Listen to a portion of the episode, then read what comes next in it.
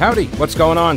Thanks so much for listening to the podcast. It is heard live every day, by the way, from noon until 3 on WBT Radio in Charlotte. And if you want exclusive content, invitations to events, the weekly live stream, my daily show prep with links, become a patron. Go to thepetekalinershow.com. This podcast is also supported by North Carolina businesses, so please consider supporting them. Try not to skip through their short ad. Make sure you hit the subscribe button to get every episode for free right to your smartphone or tablet. And thanks so much for your support. It's the Washington Post reporting. Well, okay, so all right, so it's not actually reporting. It's saying it's near where guests enter the West Wing. That I don't know if this has been confirmed. So they found some cocaine at the White House. And of course, everybody's first reaction is it was, you know, George W. Bush's, of course. Like that's no, actually on the left they said it was um it was Donald Trump Jr.'s. That's what they were saying. They were going with Donald Trump Jr. Like a bag of Coke was left over from like two years ago or something. Um a lot of people on the right automatically went to Hunter Biden, him being an addict and all, um, and now living at the White House. And so uh, that's where we've we've stood for the last day, waiting to find out where was it. Because if it was located in one place versus another, more likely than not, it would be you know staffers, could have been you know family, could have been guests, whatever.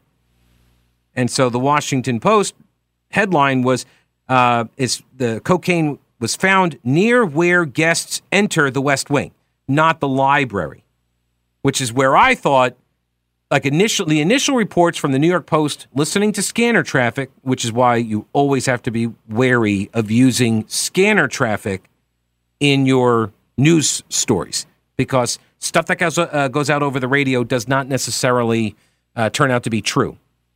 And so, because you're in, you know, fog of war kind of stuff, and you're listening in on comms that like that's not like the stuff that they're getting they're just trying to relay information so people can go where they need to go and what's happening and apparently the device that was used to read uh, the the coke in order to determine what it was you know because you find white powder substance in a bag at the white house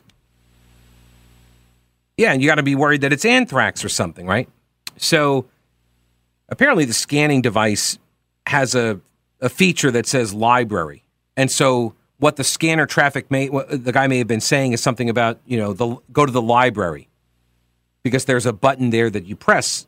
So touchscreen says library and you click it and it opens up all of the different kinds of uh, substances to test for. So that's apparently where the initial report came from that it was in the library, uh, you know, with the lead pipe uh, by Professor Hunter.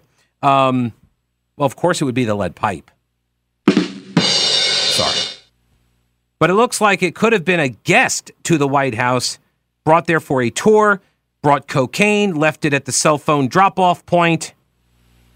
Like, who among us, right, has not made that kind of mistake? This is otherwise known as Hunter Biden's drop point, where the guys come. Never mind. Okay. So a judge on July 4th, yesterday, prohibited several federal agencies and officials of the Biden administration from working with social media companies about protected speech, a decision called a blow to censorship by one of the Republican officials who uh, filed the lawsuit that prompted this ruling. U.S. District Judge Terry Doughty of Louisiana granted the injunction in response to a 2022 lawsuit brought by attorneys general in Louisiana and Missouri. And they said the federal government overstepped in its efforts to convince social media companies to address postings that could result in vaccine hesitancy during the pandemic or could even affect elections. He said there's substantial evidence of a far reaching censorship campaign. He wrote that the evidence produced so far depicts an almost dystopian scenario during the COVID 19 pandemic, a period perhaps best characterized by widespread doubt and uncertainty. The United States government, quote, seems to have assumed a role similar to an Orwellian ministry of truth. The Washington Times reports the lawsuit accused the administration of using the possibility of favorable or unfavorable re- uh, regulatory action in order to coerce social media platforms to squelch what the government considered misinformation on masks and vaccines. So, this is more than just, um, hey, we, you know, could you please flag this account? Oh, could you please do this? Just a request. What what the lawsuit alleges is that the administration dangled out a stick, right? I guess you would dangle the carrot. You would you would hold out the stick or threaten with the stick, accost, if you will. Right? They showed the stick, which was we're going to crack down on you, Facebook. We're going to start regulating you differently in ways you won't like. There will be punishment. It also touched on other topics. And you remember this too, by the way, right? You remember listening to these Democrat elected officials screaming about how the social media companies weren't doing enough, right? Just beating this drum, probably with the stick that they were threatening them with, but beating the drum on more regulation, more regulation. It also touched on other topics, including claims about election integrity as well as news stories about material on a laptop owned by Hunter Biden. Lawyers for the administration said, no, no, no, you got it all wrong. See, we left it up to the social media companies to decide what constituted misinformation and how they should combat it. In one brief, they likened the lawsuit to an attempt to put a legal gag order on the federal government and to suppress the speech of federal government officials under the guise of protecting the speech rights of others. Oh, so it's the federal bureaucrats. It's the it's the folks in the DOJ. They're the ones who are being suppressed. My goodness. My goodness, this this quest to be the most victimized uh, character in the story. Oh, it's just fantastic. Uh, you are literally telling companies to to to censor people and posts. You're literally telling them to take stuff down, but you're the victim because you have the right to tell them to do that. Plaintiffs' proposed injunction would significantly hinder the federal government's ability to combat foreign malign influence campaigns, prosecute crimes, protect the national security, and provide accurate information to the public on matters of grave public concern, such as health care and election integrity. That was what the government said. That's what the administration argued. The judge, not really buying it. Of course, it should be known that he is a Donald Trump appointee. So there you go. It's just a preliminary injunction. We're still going to move forward. He hasn't made any final ruling. He's just said that the plaintiffs have produced evidence of a massive effort from the White House and the federal agencies to, quote, suppress speech based on its content. He allowed for exceptions, actually. So he carved out some exceptions uh, for national security, for uh, uh, criminal activity. So this idea that oh we're not going to be able to engage in you know good police work investigative work you know counter espionage work national security threats are going to be left unseen and unaddressed criminals will get away with it well they already do because of the prosecutor soros is bought but it doesn't matter. Like their argument doesn't really work because the the judge carved out the exceptions. Do you remember back in 2021, two years ago, this month in July, White House Press Secretary Jen Psaki, she said that the administration was, quote, flagging problematic posts for Facebook, which prompted a reporter to ask how long they had been spying on people's profiles. Do you remember this one? Department of Homeland Security? They introduced a disinformation governance board. That was last year it got shut down after all of the criticism. They want us to believe that they're not trying to do the thing that they say they're doing and have been caught doing, right? This is what's called gaslighting. It is psychological abuse.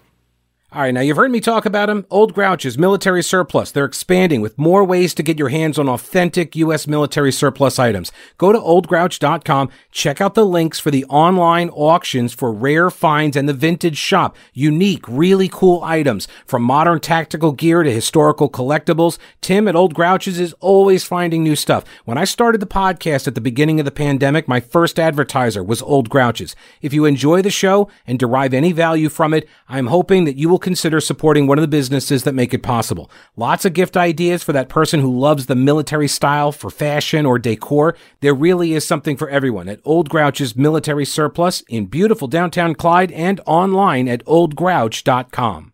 So, going over this federal judge's injunction against the White House government agencies, he says uh, the plaintiffs, which were the Louisiana and Missouri attorneys general, said the plaintiffs are likely to succeed on the merits in establishing that the government used its power to silence the opposition. Opposition to COVID 19 vaccines, opposition to COVID 19 masking and lockdowns, opposition to the lab leak theory of COVID 19, opposition to the validity of the 2020 election, opposition to President Biden's policies, statements that the Hunter Biden laptop story was true, and opposition to policies of the government officials in power. All were suppressed. It is quite telling that each example or category of suppressed speech was conservative in nature. I'm, I'm not sure I actually. I mean, some of the COVID stuff there was there was crossover. Not everybody that was you know questioning some of the science and data. Like not everybody that was questioning were all conservatives, but um, there were a lot. But then it became political, right? But remember when when it all started, Trump was president, so you had a lot of liberals like, "I'm never taking that shot." Remember? They would never think about taking the vaccine because that's a Trump shot. Nothing that he ever did is going to be good enough to put in my body. And then as soon as Trump loses and Biden's in, then it's like, oh yeah, shoot me up. All were suppressed. This targeted suppression of conservative ideas is a perfect example of viewpoint discrimination of political speech. American citizens have the right to engage in free debate about the significant issues affecting the country. Although this case is still relatively young, and at this stage, the court is only examining it in terms of whether or not the attorneys general uh, are going to have any likelihood of success on the merits that's all that this injunction was looking at. The evidence produced so far depicts an almost dystopian scenario, right? And then he equates it to the Orwellian Ministry of Truth. And that's to say, you guys got to stop doing this right now. That's what the injunction's about. Now, look, these plaintiffs, the attorneys general, they absolutely judge shopped, right? No, I have no doubt about it. They went looking for judges that were going to be more likely to rule in their favor. And I believe this judge had a ruling that uh, the lefties are deeming to be anti vax. I've seen it. So, fine. The left does that all the time, by the way. See, you know, the one judge up in, uh, what, Greensboro that always rules for all of the, you know, Common Cause NC and the uh, Southern Coalition for Social Justice, like all of the lawsuits that the lefties bring in North Carolina, they always take it to this one guy. Um, they judge shop up there. So the injunction says you have to stop these relationships. You got to stop your communications with these tech companies. You cannot do this stuff anymore unless it's for like national security purposes, whatever. Like now, the cynic in me, I hear these carve outs, these exceptions, and I'm thinking, oh, well, that's a loophole that, you know, the FBI can drive a truck through if they want to. The Missouri Attorney General, Andrew Bailey, said, quote, the preliminary injunction prohibits nearly all of the federal government, including DHS, DOJ, and HHS, from coercing and colluding with social media companies to censor free speech. Among other things, he says, quote, key officials of the White House, the CDC, the FBI, the State Department, and other agencies are also blocked from participating in the federal government's vast censorship enterprise. Just as the judge hinted at in our first hearing in May, There's nothing stopping the feds from continuing to censor political speech without this injunction. The federal government, I mean, because think about it, they could start telling the social media companies, take down stories about this case. Suppress these stories. Don't amplify these stories. Don't allow for the stories to get spread. The federal government cannot be trusted to protect Americans' rights, which is precisely why our founders enshrined the First Amendment into the Constitution. Now, the Washington Post, they're very concerned. They're very concerned that this could upend years worth of coordination between bureaucrats and the censors. they say, quote, the ruling could have critical implications for tech companies which regularly communicate with government officials as well as our newsroom, especially during elections and emergencies such as the coronavirus pandemic, where we wanted mean tweets taken down. Ed Morrissey, hotair.com, he says, Boo freaking who? The First Amendment makes it patently clear government has no business regulating and censoring public debate and dissent. That's one of the key values one of the key liberties that we celebrate every Independence Day. I got to believe the judge issued the ruling yesterday for that purpose. I got to believe he, he, it was lining up right and he just was like this is too good. I'm going to put this I'm going to put this out on Independence Day. Oh, hey, real quick, before I forget, Carolina Readiness Supply is prepping for its annual Heritage Life Skills event. It's coming up in July, and you can learn how to be better prepared and self sufficient in the event of any emergency. Things like homesteading, canning, water storage, radio communications, herbal remedies, home defense, fermenting vegetables, all sorts of stuff. This is what Carolina Readiness Supply does for beginners all the way to the most experienced preppers. Carolina Readiness Supply can help. Get your tickets now at carolinareadiness.com. That's carolinareadiness.com. Veteran owned Carolina Readiness Supply. Will you be ready when the lights go out? Um, we are awaiting the uh, press conference we are awaiting the press conference from Charlotte Mecklenburg Police.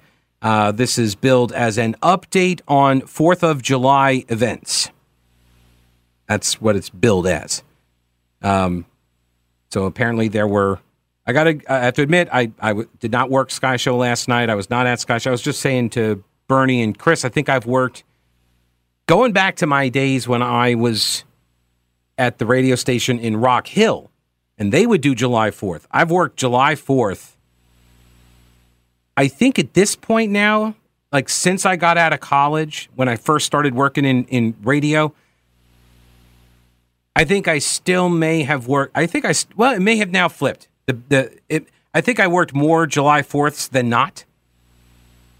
But I think it might have just shifted. Because back in the day, uh, before the Knights had their stadium uptown, WBT used to blow up like a quarter million dollars worth of dynamite right off the roofs of the skyscrapers and stuff. Um, that was that was always the WBT Sky Show. Okay, we have a guy here. Is uh, Lieutenant Kevin Pietrus. Pietrus, ensuring that officers were in place for traffic control and crowd control. We are pleased that so many people were able to enjoy their holiday in our city. There were, however, several people arrested in the Uptown area due to disruptive behavior. As the event went on, CMPD saw an increasing number of unsupervised juveniles enter the Uptown area. Some of the unsupervised juveniles and teenagers began to disrupt the peaceful events of the night, creating a chaotic scene towards the end of the night. 32 people were arrested or cited for their actions in Uptown, including 17 juveniles and 15 adults. Four firearms were seized. Charges included affray, carrying a concealed weapon, resisting a public officer, assault on a government official, disorderly conduct, possession of a firearm on city property, possession of pyrotechnic, and failure to disperse. In addition, the parent or guardian of 15 of the arrested juveniles were charged by citation for contributing to the delinquency of a minor. There were no known injuries for people attending the Uptown event. However, two CMPD police officers sustained known injuries as a result of the disruption. Chief of Police Johnny Jennings will now come to speak more about last night's events and answer your questions. He's joined by Deputy Chief David Robinson. Chief. Thank you. Uh, thanks everyone for being here. I'm going to be brief just because I know we have a lot of questions that we're going to probably uh, get to right after I speak. Uh, however, I do want to um, make a comment that you did hear the numbers. Uh, you did hear what uh, what the events led to last night, but I also want to commend our officers and our staff for the robust plan that was put together, uh, how we were able to execute that plan, de escalate a lot of situations that uh, could have easily gotten well out of control last night, as well as taking guns off the streets uh, in a crowd that, of people that were just there to enjoy the festivities. Uh, I will say that you look at some of the things that, that have been going on as far as what happened last night, but I will tell you also that's not who Charlotte is, and that's not what we represent. A few people who decided to come out into the crowd last night for the main purpose of disrupting a, a festive event with peaceful people that were out there just to enjoy the holidays caused so much disruption uh, that people couldn't enjoy it fully like they wanted to. Families, children, uh, many that were from out of town uh, that were coming to enjoy the fireworks, which was an awesome display of a celebration, uh, were disrupted by a few people that caused that were there intentionally to cause issues, and for that, um, I'm disappointed. Uh, however, and you heard the accountability that we had that we held uh, not only the juveniles that were out there, but the parents as well. And we're going to continue to do that, and we're going to continue to see more events that come to uh, our, our beautiful city and the responsibility that the police have to ensure the safety of everyone, whether the citizens and the people that uh, come to visit. And on top of that, a great job as far as uh, even through our dispatch services where we had to prioritize calls for service. We had to put in some contingency plans that we had in place, which took people uh, from the divisions to come and respond briefly uptown, but we were able to get them quickly back into the division. So uh, everyone did a fantastic job on our end, uh, but we're going to continue. As I said, our goal is always going to be to make sure that everyone is safe when we have these major events. So with that, um, I will take any questions as well as uh, Deputy Chief Dave Robinson, who was in command last night as well, but uh, we'll be happy to answer any questions you might have. Chief, we've heard from several eyewitnesses that there were groups of juveniles who potentially were setting off fireworks that then started these fights and disruptions. From you, how did this all start? Yes, that was uh, that's correct. There were some juveniles, groups of juveniles who had brought fireworks, illegal fireworks, to the uptown area. Uh, and they were uh, lighting them, which did cause some concerns within some of the patrons that were out there. But there, it was far more than that. There were also some juveniles did nothing but try to cause disruption by their actions alone. Simply uh, putting on a mask and running through a crowd is enough to uh, certainly cause concern with anyone out there. And and we saw things like that. So these were uh, these were planned behaviors that we did not, we were not uh, aware that this was going to occur. Uh, and but I think the response that we had within our police department was exceptional. Uh, and it could have been a whole lot worse, particularly when you see what's going on with things that happen across the country. Uh, I'm proud of the response that we had within the Charlotte Mecklenburg Police Department.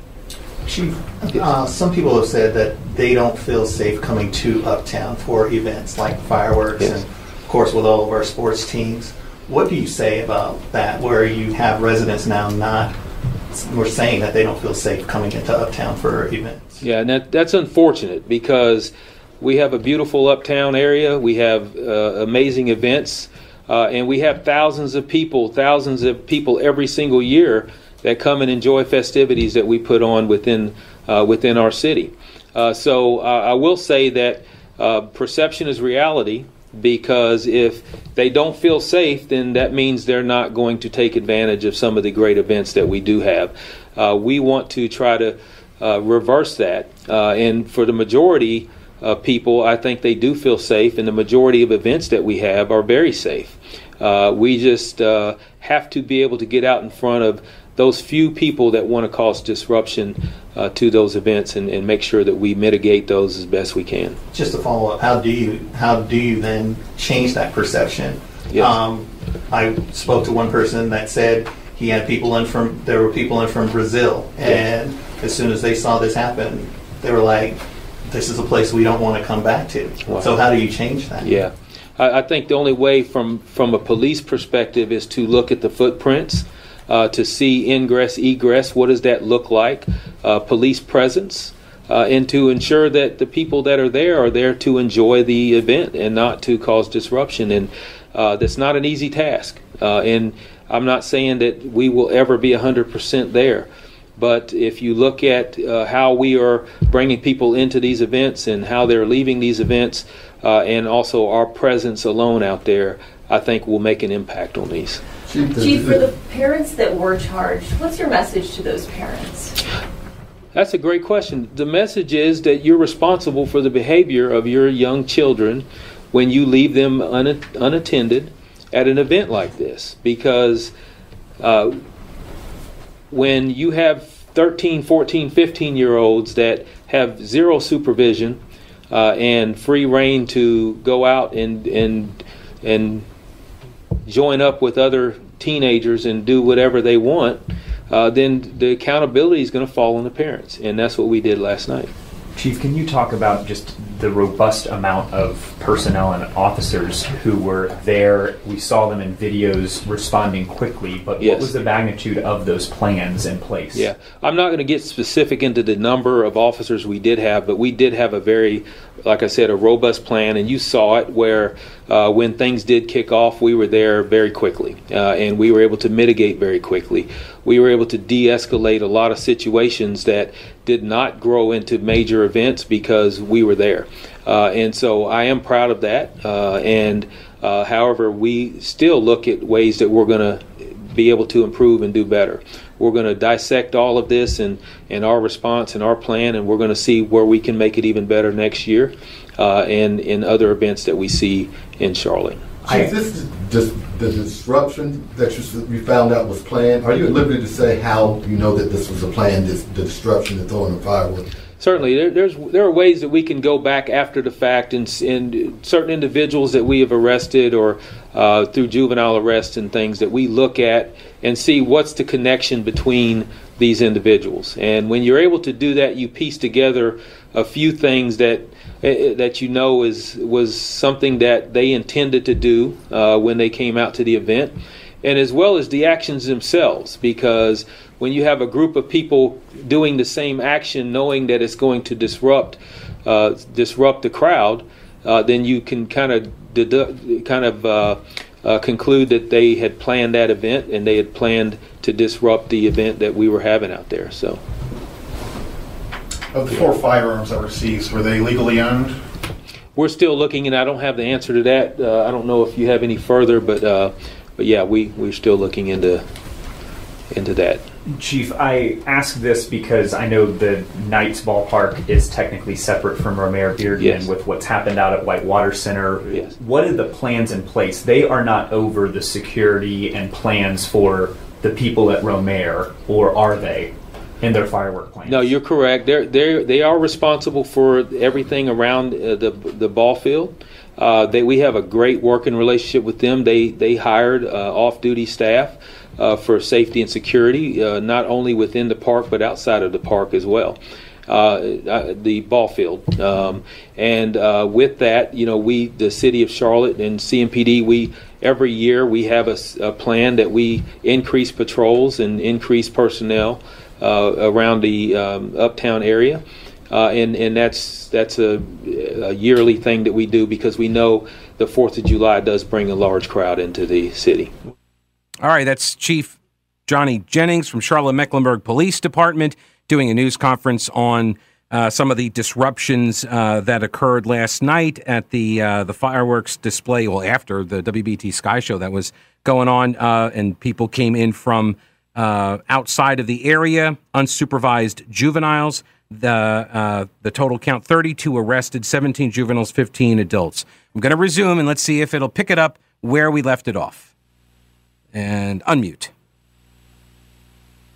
Mm, unmute. Print, Yeah, there we um, go. For each event that we have, but I think we look at all of them individually, see what historically what we've seen um, uh, with with those events, and and respond appropriately. And uh, along with that, you always have to have a contingency plan if things go a little bit further than what you thought they would, like we did uh, yesterday, and um, make sure that we are able to appropriately respond. Chief, just two questions. One, how many parents were charged um, for these, for the juvenile incidents? And the other is, can you compare, I know that there were some talk about what happened at Whitewater Center compared to this. Can you talk about what was the difference in the plans or Yes. the working with CMPD? Well, uh, first of all, there were 15 parents who were cited for contributing to the delinquency of a minor, meaning that they left their children unsupervised, and we were we made juvenile arrests for those individuals.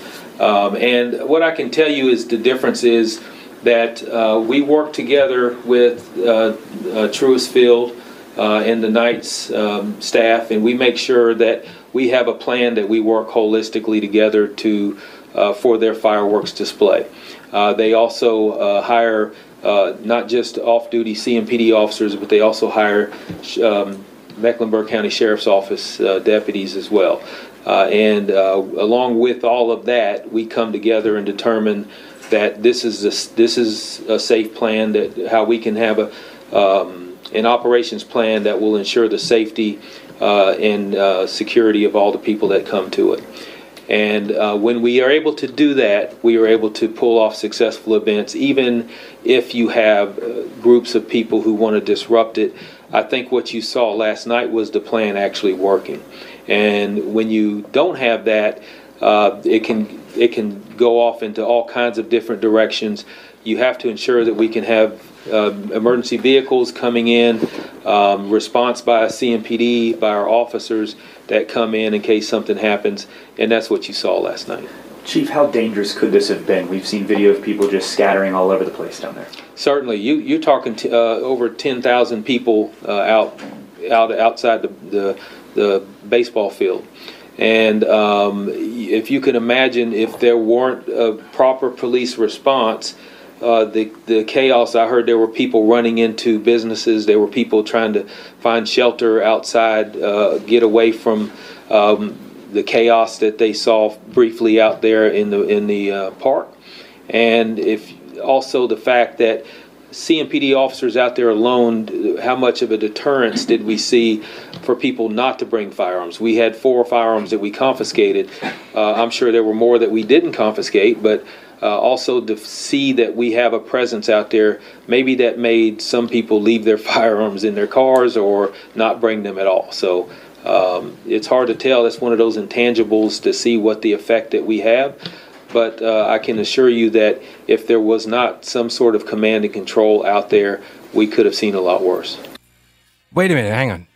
Police presence acts as a deterrence to crime? Guys, this changes everything.